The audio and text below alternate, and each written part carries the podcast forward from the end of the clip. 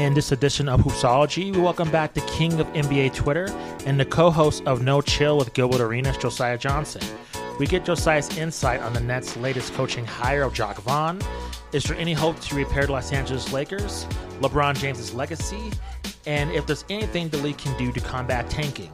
Please email your questions to hoopsologypod at gmail.com and follow us on all social media platforms. Also, check out our YouTube channel. We are a proud member of Underdog Podcasts and now, Josiah Johnson. He is known as the king of NBA Twitter, and he is the co-host of No Chill with Gilbert Arenas. We welcome back Josiah Johnson onto Hoopsology. How's it going, Josiah? Thank you so much for having me back, man. Good to be here. And good to have you back, and um, a lot of topics to discuss with you. And let's let's hop into it right now. Um, the Nets recently hired Jacque Vaughn as their new head coach everybody, you know, on Twitter and everybody within the basketball world was going to be Ime Udoka as next head coach. Uh, what were your feelings when you first heard this news, and what do you think about this whole this Nets really this disaster so far this season? I mean, yeah, with everything going on, uh, situation firing Steve Nash, uh, all the other stuff, you know, the Kyrie stuff, everything, kind of the internal turmoil, turmoil with the Nets right now. I just felt like that Udoka move, once it got reported, it felt a little weird and strange. Obviously, the Celtics uh, suspended him for the entire season, did their research and investigation, and, and, felt like that was the appropriate move. So it just felt a little weird that the Nets would see that and then think that uh, Udoka would be the right choice for them. Now, I'm, you know, I'm, I'm an Ime Udoka fan. I think he did a great job with the Celtics last year, but obviously the situations he was in off the court and the Celtics determination that you know that wasn't good enough for him to be able to coach that squad that year felt a little, little strange and peculiar that the Nets would make that move obviously over the past couple days, the situation has changed. And I remember, you know, uh, Woj and Shams reporting that it was pretty much imminent that the hire was going to be made. Then the days kept going on, and then it, you know, started to feel like it wasn't going to happen. I'm super happy for Jacque Vaughn. Uh, I think he's a, a, great option there. I think he's obviously a former NBA player, has a you know story basketball career, uh, Southern California legend for everything he did, you know, at, at Muir High School, and obviously going on to Kansas. So I think that's that's a good move for them. It seems like he's going to be able to, to connect with Kyrie and KD. Also thought it was a little weird today. I, I, think Sean Mark said something along the lines of that KD had really no input in this decision being made, and they just wanted him to focus on playing basketball, which was uh, I think different than when Steve Nash was named head coach. It seemed like Kyrie and KD were on board with that move, actually had a say and a hand in that decision being made. But at the end of the day, I think Jacque Vaughn is familiar with the team, uh, has been on the staff now for a while. So he knows how to get the most out of these guys. So I'm excited to see what he does with the Nets this season, and uh, just great to see him uh, obviously getting a deal. I think through uh, 2024. So where's this franchise go from here with all the turmoil? And uh, when looking when looking at the Nets and just seeing them play various teams within the league, I mean, they have plenty of talented players on, on this roster, and with their record, it's not like they're at the bottom. I mean, they they are in contention here. So where where do you see where you go with this team? Do you blow it up? Do you just try to contend? I mean, what is the best solution if you're running the Nets? What would you do in, in this situation? Uh, if I was running the Nets, I'd probably retire because uh, you know I can't deal with, deal with all those headaches. But I, I mean, I, I, think you know we'll see what happens with Kyrie. Obviously, there's been varying reports. The Nets gave him the mandate of all the you know the six things he, he needs to do to to lift the suspension to get back to playing basketball. But I think this squad still, when everybody's competing, playing hard, you know, situation last year getting swept by the Celtics. Uh, you thought they would come out here with you know renewed vigor and spirit and, and, really you know put their best foot forward. Obviously, there were situations behind the scenes with, with Steve Nash and the team that are now starting to come to light. But I feel like this squad still has all the pieces necessary to be a, a contender in the NBA. Uh, you know, obviously it's been a shaky start, but it's been a shaky start for a lot of teams around the league. I think you look at the Warriors and what's going on out there and their struggles on the road. Uh, really, only only squads like the Jazz and the Bucks are really kind of you know locked in right now and, and, making a full go about it. But I think the Nets are still a, a, contender level team on paper. Need to get some more out of Ben Simmons. Need to get him back comfortable and acclimated and, and willing to shoot the ball, which I think is a big point of emphasis for them this season. But I think when you look at that squad, that big three, more than capable to make some noise in the Eastern Conference. And you know, if they can get it all together and figure it out, definitely have the the potential to make a championship run as well. Josiah, do you put any stock in the thought that's been circulating that like Kyrie's done, he's not going to do these various things that have been asked of him to attempt to make amends for the controversy there and sharing that link. We don't have to get into all that, but do you put any stock in the idea that he's not coming back to the NBA?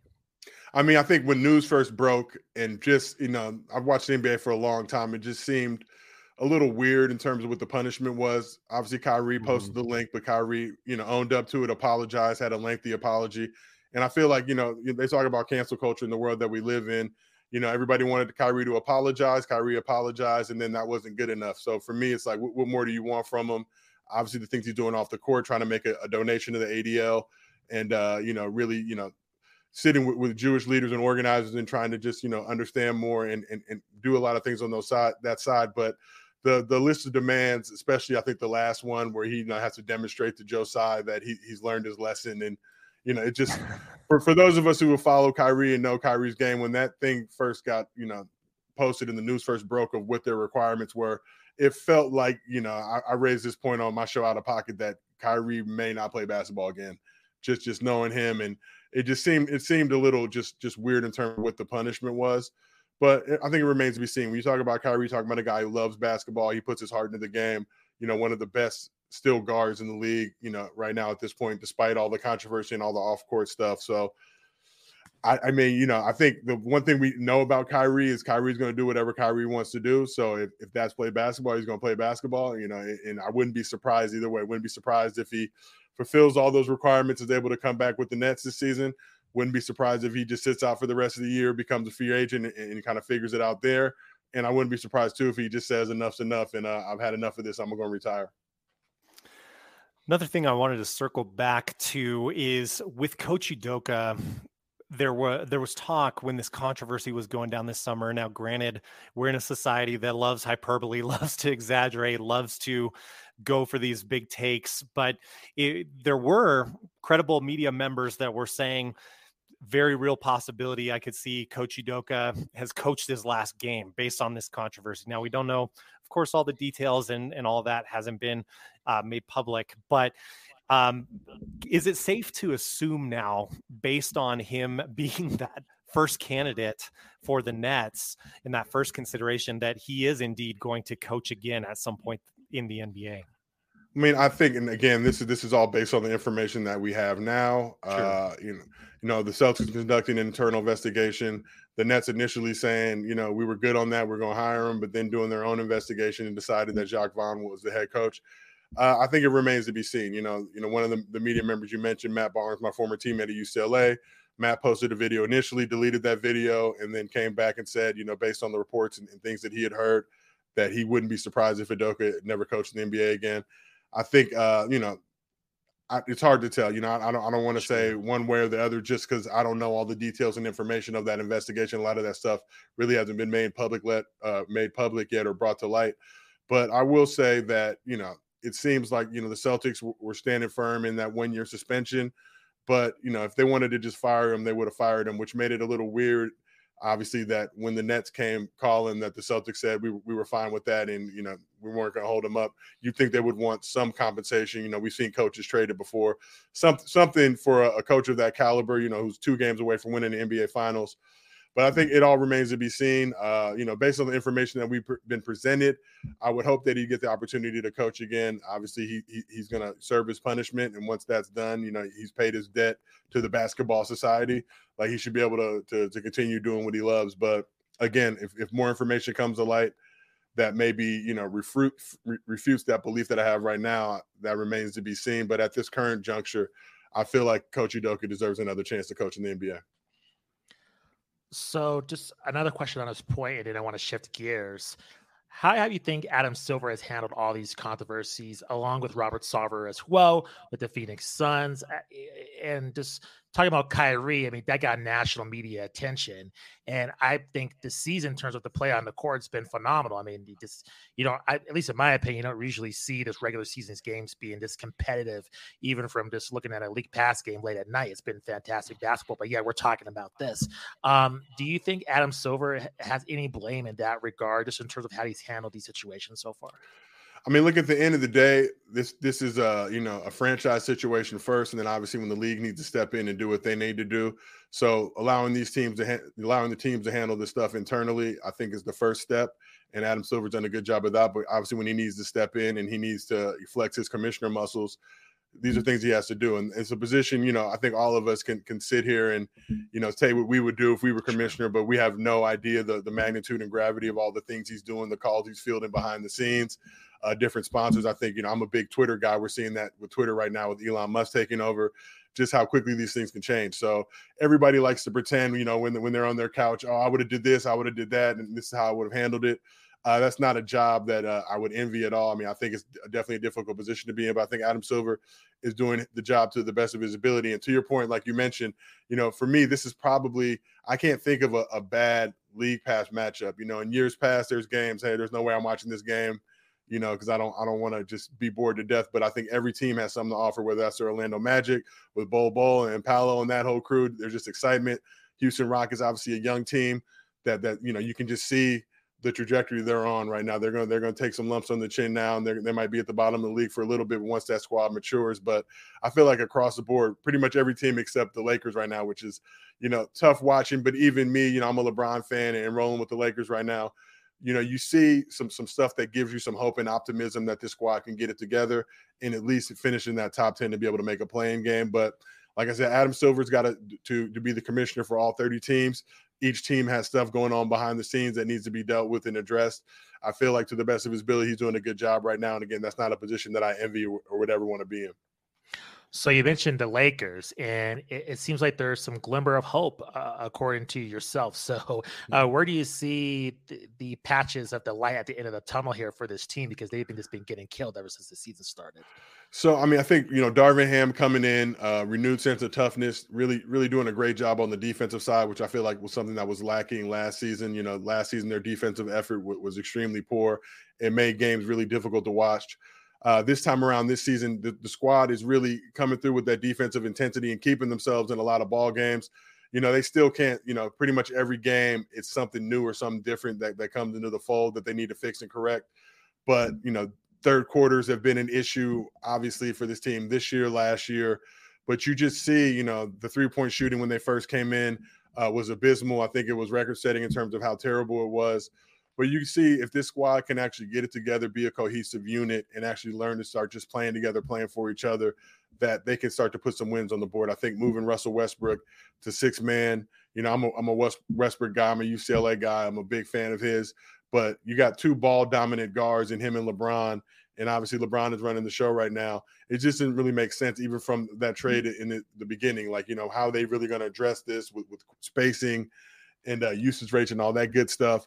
But seeing Westbrook come off the bench, he reminds me of, the Russell Westbrook who was at UCLA, you know, early on in his career when he was looking to become a lottery pick, but just had something to prove, had a chip on his shoulder, playing with that fire, with that hunger. And it's it's great to see after everything he dealt with last year in terms of Lakers fans just constantly packing him up and the negativity and the vitriol thrown in his direction, to see fans cheering him, to see fans giving him MVP chance, and to see Russ actually, you know, endearing himself and engaging with the fans now. I'm not a big fan of all the the rock the babies and the he's too small when, when your team's not performing at the level it needs to perform at. Save that for when you're up 20 and you're actually going right. going to win games. But do like to see him out there smiling, working hard, and he's been a, a, you know a bright spot on the team this year. Obviously, it's premature and very early, but talk about six man of the year. But just to see the him him taking that, obviously, the guy who started for the bulk of his career, now having to go back into a situation he's not really familiar with, but him him him taking that, being being respectful of it, not you know trying to stir up a lot of stuff with the media and things like that being embracing of his role is good to see. And hopefully this squad once they can obviously become a cohesive unit start putting some wins on the board. You know i feel like top 10 in the west is definitely a target and a goal that they can reach. Don't know much more beyond that but it has been good to see this squad playing together playing exciting basketball on one side of it also it's been a lot a lot frustrating and disappointing to see a lot of kind of same stuff that we saw last year in terms of just you know bringing bringing that effort every single night on the offensive end and giving some themselves a chance to actually win basketball games. As a Lakers fan, what are you kind of feeling as as far as direction of the team? Because I mean, trying to you know put myself in in Lakers fans' shoes. I mean, I I think my take would be. Look, we got AD, we got LeBron. At, at a certain point, like you got those names, let's just roll it out. Let's get this done. Let's see where this goes. But in terms of, you know, not having very many future draft picks, etc I mean, would you be more along the lines of wanting to see one or a couple of those big pieces go and like just start the rebuild if we're not going to be in that title talk contention or we've got two guys on our roster here what three guys excuse me in the nba top 75 let's just see what they can do well, it's a hard situation, man. I'm a lifelong sure. LeBron fan, but LeBron entering year 20 now, he's still playing at a super high level. But you can definitely see, obviously, we see those commercials, LeBron versus Father Time. And this is no knock to LeBron. The amount of minutes he's played, the amount of mileage on his body, the, the fact that he's still able to be competing at a high level, putting up 25 points a game is remarkable. But this is also not a position he needs to be in at this stage of his career, right? You know, mm. he needs to really be saved and gearing up to the playoffs. Said the same thing last year. Like it was great to see all the 30 point, 40 point games.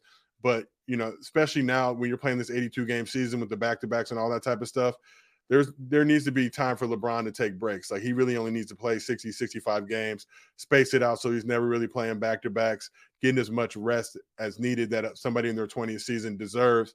And you'd like to see AD really step to the forefront and lead the squad. And AD's been playing, uh, you know, pretty solid, you know, especially on the defensive end. But he'll do things like drop 20 in one half and then literally won't, you know, take one shot in the second half and score two points. So I feel like that's on the coaching as well to get AD more involved this needs to be the guy that that really is the franchise player at this point that that's really guiding and leading this team, especially in the regular season. So he's also dealt with some some back injuries, and I know he said before the season he wanted to play all 82 games. And my initial reaction was that was like, no, we only need you to play like again 65, 70 games. Don't worry about doing this is a long, grueling season. And it's also, you know, when you're looking at the schedule, you're looking at games. Here are games that we can win. Here are games that we probably can't win. So you don't need to waste a lot of energy and attention on the games that you know you're not going to win anyway, and really now fatigue these guys. Like you know they're playing Sunday, Monday back to backs and things like that. It just doesn't make much sense. Where if you're going to take that loss anyway, you might as well rest these guys up and really make sure you're putting their best foot forward in games that are winnable. But you know this is something that they're going to have to figure out. I wasn't opposed to a, a, trade. You know, I know everybody's talking about you know mortgaging and, and bankrolling their future with the first round picks. But now, as the games go on, now it just becomes is it, is it actually worth it? You're going to have a lot of situations once the season ends. Guys going to be out of contracts, abilities to make moves without obviously having to surrender those first round picks. Guys are going to be on the free agent market. You know, you think about somebody like Kyrie, just depending on how his career pans out and uh, you know what he what he does this season. But there's going to be opportunities now to sign free agents to get guys out there where you don't need to jeopardize and sacrifice those picks. So as these games go on, you know, it becomes a point of, you know, are you going to give up all this value now for 50 games, for 40 games? And, you know, as you get closer to that trade deadline, does it become worth it? And it's almost like, well, if you weren't going to make that move before the season, why would you make the move now at the trade deadline when we're 40 games in? And, you know, the, the opportunity to make a playoff run is, is far less significant. So that's just me. I'm not a GM. I'm not a, you know, I'm not in the front office. So that's just my opinion. I'm sure, you know, a lot of Lakers fans feel differently about it. But I think at the end of the day, if they can make moves that make this team better, and this is also, I think we have to keep in mind that we haven't seen Schroeder yet, who, who's obviously been injured, Thomas Bryant, who's been injured. So this is the team that's not yet whole. So we'd love to get a, a, at least a small sample size of what this team looks like when it's as close to healthy as possible. But at the end of the day, just making that move for me, like as these, these days go on now and these games start to pile up, it just becomes less and less of a of a strategic and a smart move. So you mentioned you're a big time LeBron fan, follow his entire career. Where do you see his next move being? I, I mean, he won the title in the bubble, and there's just been a, a struggle since. Does he get this? Do you get the sense that he stays in LA, or does he want to look for kind of greener pastures? I know there's been plenty of speculation about him wanting to play with his son um, once he gets into the league. But where does he kind of go from here? You know, in terms of you know with the Lakers struggling, like do you, do you predict what his next move might be to the best of your ability? Well, I believe he's in con- he's under contract for at least one more year, if I'm not mistaken. So that's right. It's uh, you know, I think he's in LA, but but to the point, you yeah. know, he's he's getting on. I think for me, looking at LeBron now in year 20, uh, just in terms of conserving energy, I don't think he needs to be as ball dominant anymore as, as he was in years past. I think this team performs well when they're they're really pushing tempo and moving the break, and guys are knocking down their shots. So you'd like to see a situation, you know, I, I kind of joked early on in the season, but it feels like with him and Westbrook when they're out there together, kind of like those Showtime days with Magic Johnson and Norm Nixon, from the standpoint of you got two guys who can really push tempo, who can make good passes, get assists, and, and really start leaning more towards that. It's kind of tough, you know. LeBron for for the bulk of the later stages of his career has been super ball dominant, and you're talking about you know holding the ball 10, 12, 14 seconds on offensive possession. And frankly, that that just again is adding up to his mileage. It's fatiguing him and you can see he doesn't have the same ability to get to the basket and blow past defenders that he, he used to have. And that's fine. That's a part of the game. That's a part of the aging process. But it's now how does he adjust his game? Does he to shift more to a you know a point forward or, or a power forward type of role where he lets somebody else be more ball dominant and concentrates on knocking down his 15 to 18 footers, uh, being less dependent on having the ball in his hand the entire game to be able to make things happen. But again, LeBron's going to do what LeBron wants to do. I think when you look at this Lakers organization, this franchise, you know, all the championship banners, the the, the legacy, living in Los Angeles, I don't think I I wouldn't see him going somewhere else. You know, Bronny's a couple years away. Bronny's obviously a senior in high school now. Going to need a couple years of college to get to where he needs to get to. So you're talking about LeBron in year 23, year 24 of his career, which is just crazy to, to think about, and just wondering how much longer this is going to go on for. Obviously, he's got you know, you look at somebody like Kareem who played 20 years, but Kareem had to go to college for four years versus LeBron who came straight to the pros. So th- those four years can now get swallowed into his, his, professional career. But you know, just the fact that he's doing what he's doing now at year 20, and also just as a LeBron fan, you know, I think about Kobe in the later stages of his career, and you could start to see, you know, the, the father time would ca- caught up with him, suffering the injury, the Achilles injury, and coming back, you know, for those last couple years you know, he was doing basketball. He was playing basketball because he loved the game, but you could see the wear and tear and just the toll that it took on his body and his mental and you know, physically and emotionally and all those type of things. So for LeBron, it's kind of it's getting to that point. And as LeBron fans, I'm a lot more I'm a lot more appreciative of what Kobe fans went through in the latter stages of his career, what MJ fans went through in the latter stages of his career. But it's really hard to compare those guys. MJ obviously took some time off to go play baseball. So he was still a little bit fresher and younger in those the latter stages of his career versus somebody like LeBron, who you're talking about 10 finals runs and just playing consistently in, into to June into mid June every single season, and then having to come back and do it again, playing in excess of 100 games a year. So you know, last year obviously it was a struggle. It was tough for them to not make the playoffs, and even in the year previous when AD got hurt. But you're talking about you know bubble championship that next year that squad was still solid. You know, if AD doesn't get hurt in, in that in playoffs against the Suns, who knows where the chips fall? But you know, you got to feel like the Lakers were on the verge of going up three one before AD got hurt. That that team could have made a championship run. So it's tough to look at that squad and last year's squad and put those two teams together and, and you know those two seasons together and, and, and, say the same thing.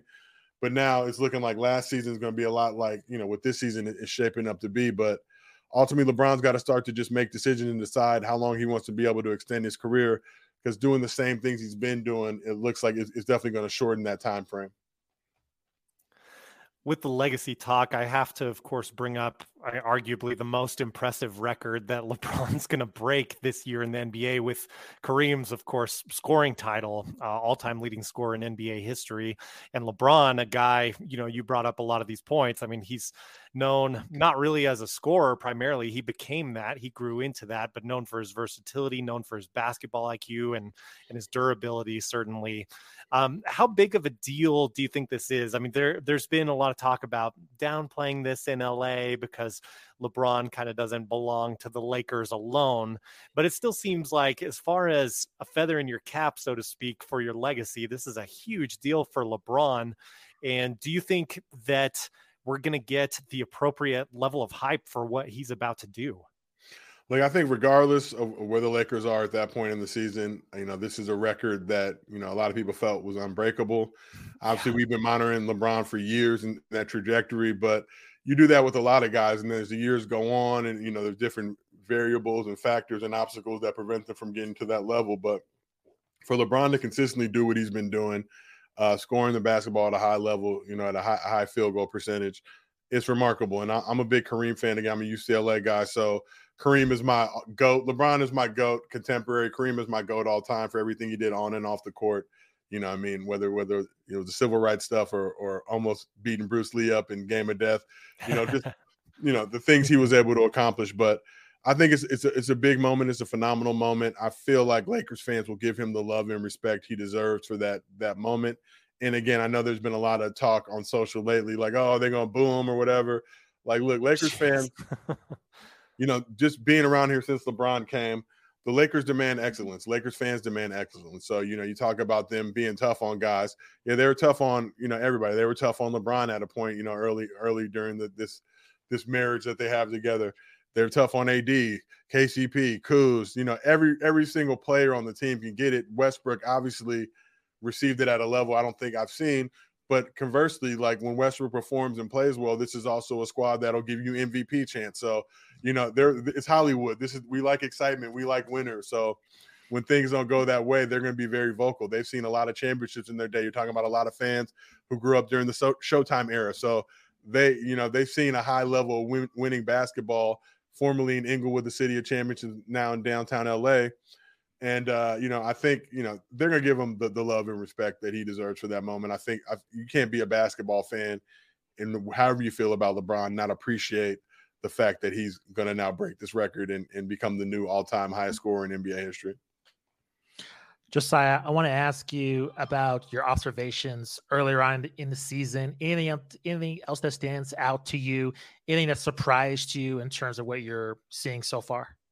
I think just the Warriors. I mean, you, you know, you, you talk about they just it, it, looks extremely uncharacteristic of the squad. I know they've had some issues on the bench and getting guys ready to go, but when you talk about a, a unit that has Steph Curry, who you know is is making his claim as the best player in the league right now, uh, you know, coming off of Finals MVP and everything he's been able to accomplish in his career, Draymond, Klay, and just the the amount of championships and winning basketball that that organization has played. You know, in, in years past if you had a 15 20 point lead on the warriors they could eat that thing up you know six seven minutes of game action like and you would just watch it happen in real time and know there's nothing you could do about it. We're now seeing their road struggles and some of the teams they're losing to. You know definitely feels like a championship hangover. But again this is a squad that i think you know once the playoffs come they're going to be able to lock in and get it together. So I'm not really. I know Warriors fans are acting like the sky is falling, and definitely there needs to be some work done, and maybe there's some moves made in that franchise. But when you talk about that big three core unit, along with Andrew Wiggins, Jordan Poole, like guys are going to figure it out, and they've already done it at a high level and, and won championships together. So I think they're going to be all right. But it's definitely been interesting to see just their road struggles and you know watching games where they have leads and then them kind of giving up leads, just stuff that like super uncharacteristic of what Warriors basketball has been for the past few years. You know, when when all the core is locked in and when Klay's healthy, when that whole crew is together. But you know, it's, it's going to it's going to be interesting to see. And I feel like this Western Conference, like we talked about earlier in the show, Western Conference, Eastern Conference, just league pass in general.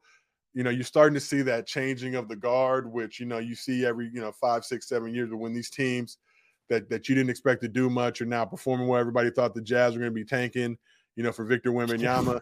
and uh, you know, this is a squad that's out, you know, they they're you know, they they might they're going to tank all the way to the playoffs and trying to make a championship push. But again, it's early in the season. There's a lot that can go. You know, in, in season's so unpredictable that you know we looked at the Celtics last year and I think they were like 23 and 25 or something like that you know, during the midway point and then proceeded to, to, go on a great run and get all the way to the final. So you never really can just tell what's going to happen. So never get too excited or too down early in the season. Obviously, Lakers fans starting to get close to that point. You know, the, the squad's two and eight, and it's like, all right, well, what, you know, what's going to happen now? Because you, you literally just want to try to get to 500, and that that that requires a six game winning streak at this point, which you know is not realistic.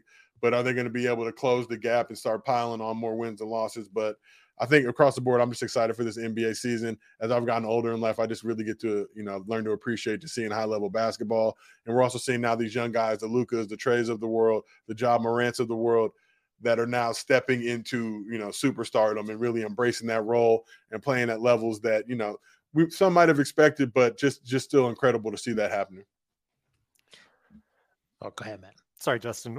We've asked a few people this, and and given you know what you see on a day-to-day basis and the folks that you're talking to your perspective on the league as a whole i'd be curious to know your thoughts too.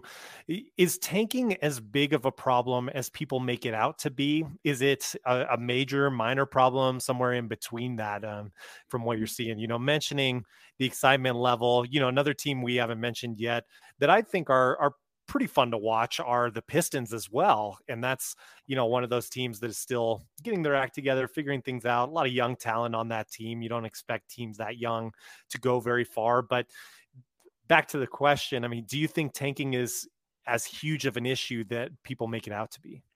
I mean, look, I think at the end of the day, players are going out there and trying to give as, as much of a maximum effort as possible. You know, tanking is more of a front office situation when you don't, you know, put the yeah. pieces in place to give your team the opportunity to win. I think if you go ask guys around the league, you know, they're not they're not laying it up or whatever. These guys are trying to get new contracts. They're trying to make money to support their families. So from a player perspective, I don't believe that they deliberately go out there and try to tank. Now, from a front office perspective, you can definitely create situations where you know, when you look at the Lakers, for example, I don't think the Lakers are deliberately trying to tank.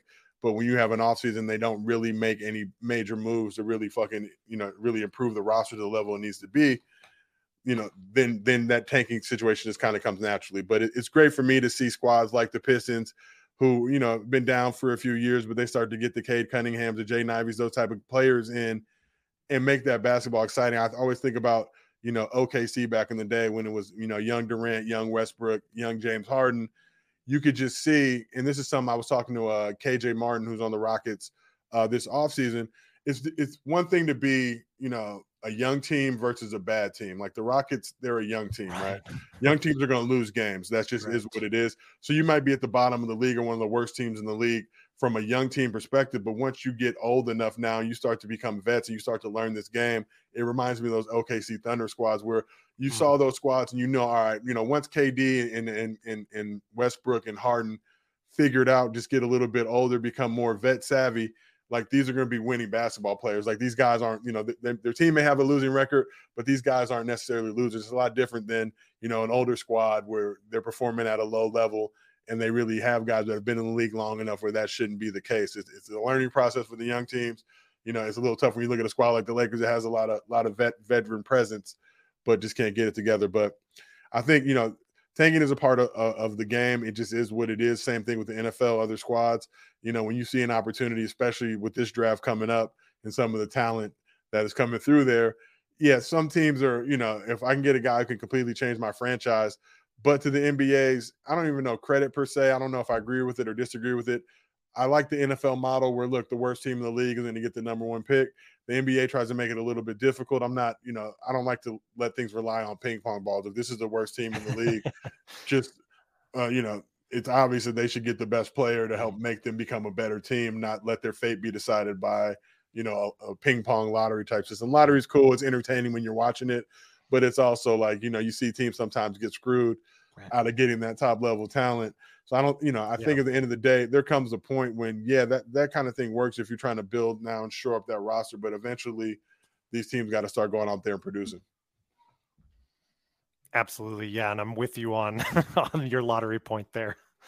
It's yeah, it's a, you know, I see it both ways. It's exciting, it's entertaining. Of course, it, you know, I'll see the envelopes unfold, but I appreciate the NFL model. We're like, oh, this was the worst team in the league, worst team in the league gets the best young talent to come in and hopefully not make them the worst team in the league next year. Yeah, and I, I just don't think we'd have five plus teams like fighting to get five wins over the course of the season. I, I think at some point it it maybe is um, too embarrassing or, or, something along those lines, and and just not overall worth it. Uh, you know, even if we got a guy like Wemby coming in who seems like he's going to be phenomenal. I mean, yeah. are we really going to have a third of the league in single digit wins? I mean, I, I would certainly hope not and yeah, assume not. Oh, totally correct. Josiah, thank you very much for joining us. Really appreciate it. Please let our viewers and listeners know where they can find you on social media and then um, all the platforms you're on and any other projects you're working on for the rest of the year as well. Uh, King Josiah 54 on Twitter. We'll see for how much longer. Just, uh, you know, the things going on on that side that, you know, make me a little nervous. Uh, Twitter and Instagram. Uh, you catch me on the No Chill podcast with Gilbert Arenas, Out of Pocket on Wave uh, you know, still doing a bunch of different stuff behind the scenes, but really appreciate you guys having me on, man. Appreciate the time, Josiah. Thank you very much. All right. Take care.